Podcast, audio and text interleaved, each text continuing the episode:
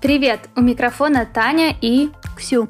А это пятый сезон подкаста «Снобы», где мы говорим о психологии и искусстве. В каждом выпуске вместе с экспертами, психотерапевтом и искусствоведом мы говорим о художниках, их картинах и разбираем, какие психологические подтексты спрятаны в работах авторов. А сейчас предлагаем перенестись в Киев 20 века и поговорим о творчестве и судьбе украинской художницы, диссидентки и активистки Али Горской и потерях –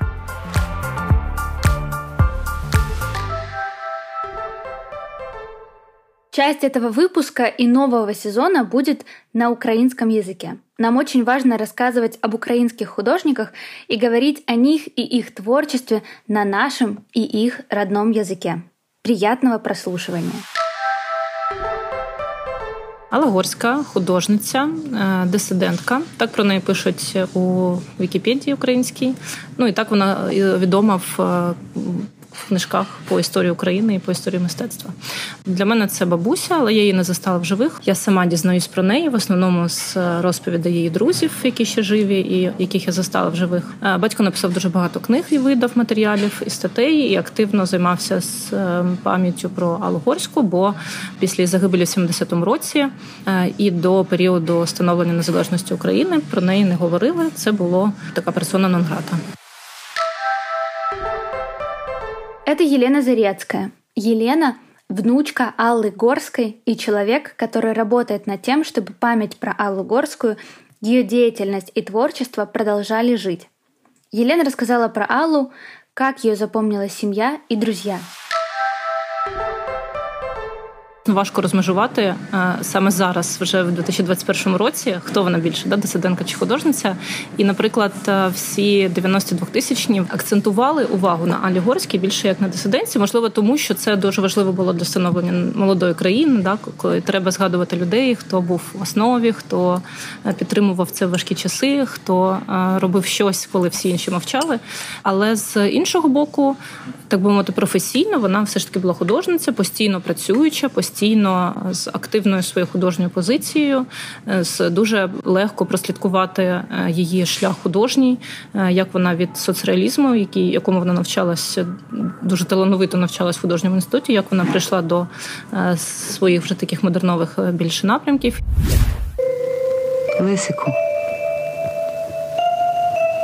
улюблене пташеня моє. Як ти літаєш? Чи немає у тебе алгебраїчних падінь? Переконаний, що у тебе переважно успіхи з усіх предметів. Ми Лесику багато працюємо. Робота цікава, серйозна. Вже зроблено багато, а положення наше остаточно не визначено. Продовжуємо працю.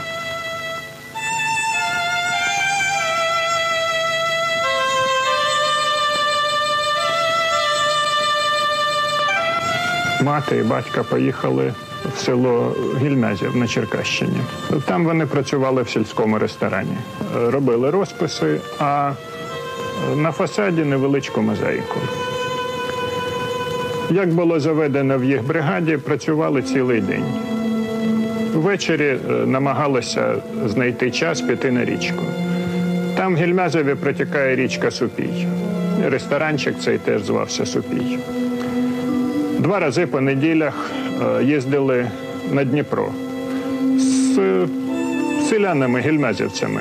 Один раз до Прохай, а один раз на Старе Русло. Почалися заняття в школі, і я повернувся е, до Києва. Десь е, через місяць повернулися і батьки. В Гільмезові працювали по суті за харчі і привезли звідти машину з яблуками, цибуля е, була, може ще щось. Випав ранній сніжок, е, і кілька разів я допомагав матері. Е, вона ставила ящика з яблуками на санчата і возила, просто дарувала знайомим. Йшов листопад 1970 року.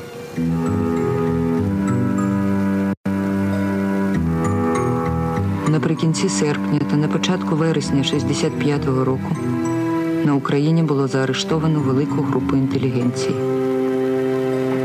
Серед тих, хто зараз сидить у в'язниці, багато моїх знайомих.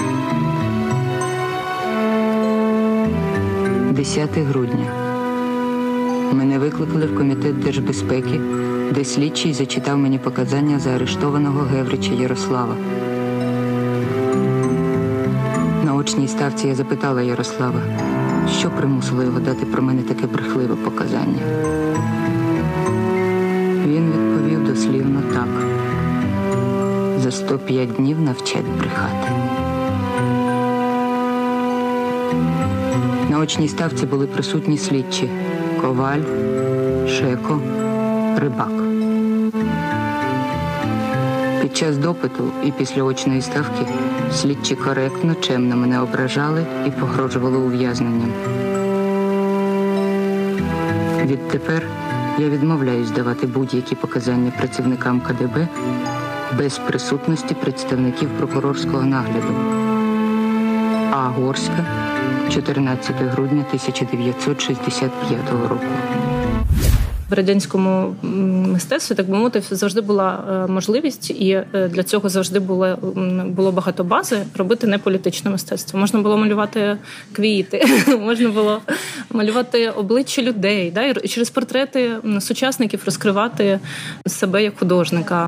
Алла прямо в листуванні з Опанасом Зеленахою, наприклад, пише, що так, синиця щось хоче малювати квіти. Давайте ми будемо трошки рухатися через особистості, через е, людину.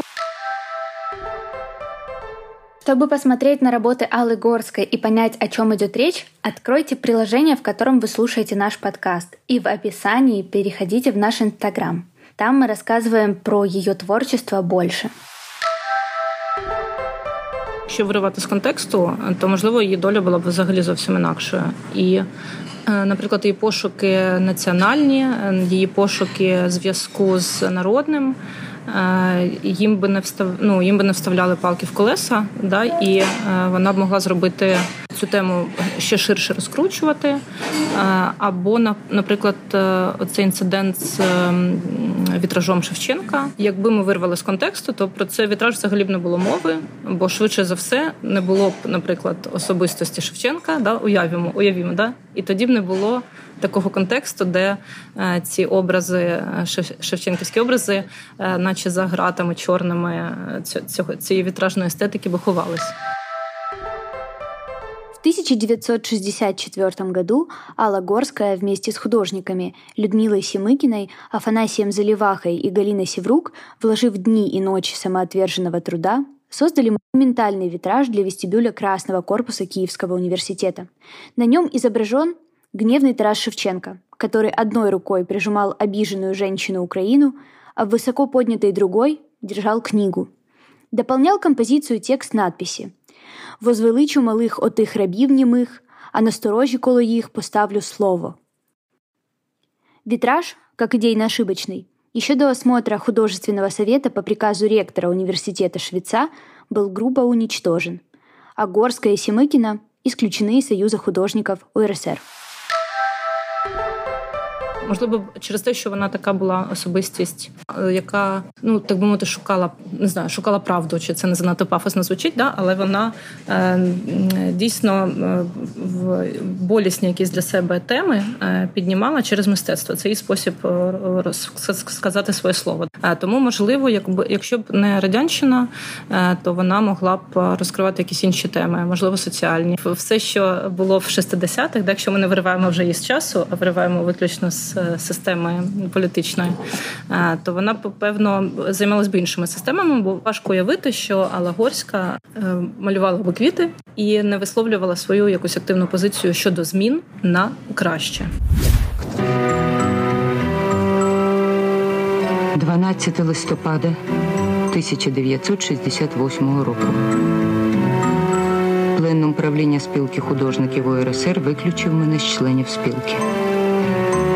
За привід правило те, що я підписала лист, адресований урядові СРСР, з проханням об'єктивно розглянути справи судових процесів 1965-67 років.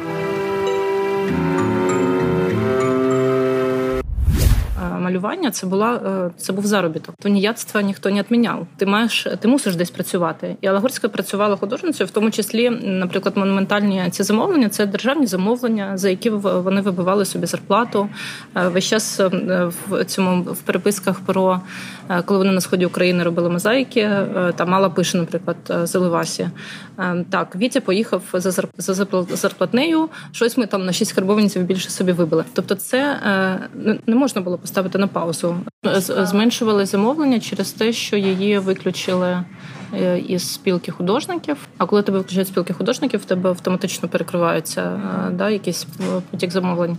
Е, вона все таки була в парі з Зарецьким. Зарецький. Е, е, був такий більш обережний. А тут, знаєте, важко е, правильні слова підбирати, щоб не е, ну, не сказати, що він був, наприклад, менш свідомий. Він був е, більш обережний, е, і він е, якісь рухи, мабуть, не, не робив такі, як вона робила, але е, він завжди її підтримував.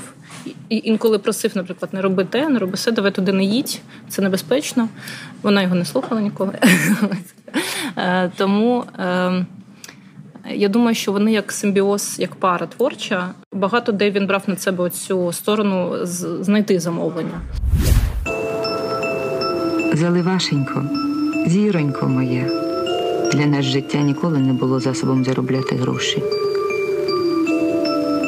Вас почали стріляти в 65-му, нас 15 червня 68-го. Серед тих, хто стріляв, був Бойченко. Пам'ятаєте? той, що розбив нашого Шевченка в 64-му. У мене ніяких ілюзій.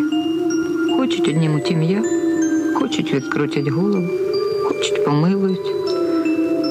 Для них наше життя дрібниця не варта уваги. Втомлюйся.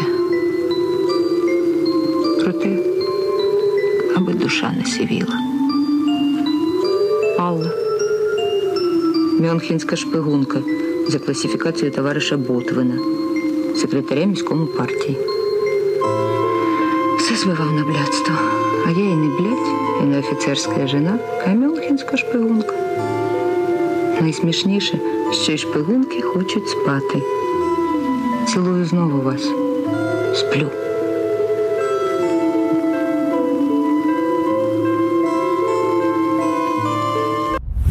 Ребята, послушать продолжение диалога с Еленой Зарецкой можно на патреоне подкаста «Снобы». Там вы услышите о творческом пути Аллы Горской, о ее работах, фресках, мозаиках, а также о том, как Елена Зарецкая развивает наследие своей бабушки. Ссылка на Patreon подкаста «Снобы» будет в описании к этому выпуску. Потери, утраты, это метафоры через э, тело. Но вот есть у нас тело, и есть, э, грубо говоря, мое психическое тело или мой психический мир. Потери или утраты какой-то ценности в моем псих психическом мире, оно переживается болезненно. А это Антон. Он психотерапевт, гештальтерапевт, сооснователь онлайн-платформы консультаций с психологом Тритфилд. Антон помогает нам разобраться с темой потерь, которые красной нитью проходили через жизнь Аллы. Э, самым естественным, что ли, ну, способом э, переживать потерю это горевание. Ну, вот мы э, горюем, это вот как раз и есть такое ну, прощание с чем-то, что для нас важным. Если говорить про чувства, то все чувства, связанные с утратой, с потерей, это такие чувства такого темного спектра. Ну, если как-то их описать, то это грусть, печаль, горе такие, они тяжелые, медленные. Но это вот так наша психика как бы через вот эти образы, потоки переживает.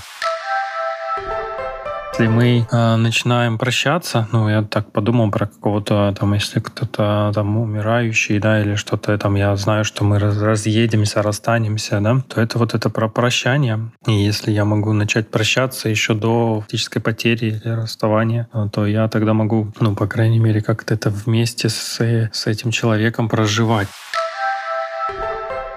себя так настроить, что вот все мои потери в жизни мне будут легко даваться. Ну, я не знаю, ну, можно заморозиться, наверное, тогда так, как-то тогда э, быть э, неэмоциональным и нечувствительным, и тогда будет несложно. Но если говорить про какую-то такую нашу человеческую сторону и живую, то оно болит. Всегда будет болеть, и это нормально. Ну, как-то, что мы, когда мы теряем что-то ценное, и может идея там, ну, вот это подготовиться, чтобы мне не болело, оно все равно, ну, если мы начнем как-то подготавливаться, прощаться, то уже будет какие-то сложные чувства, переживания.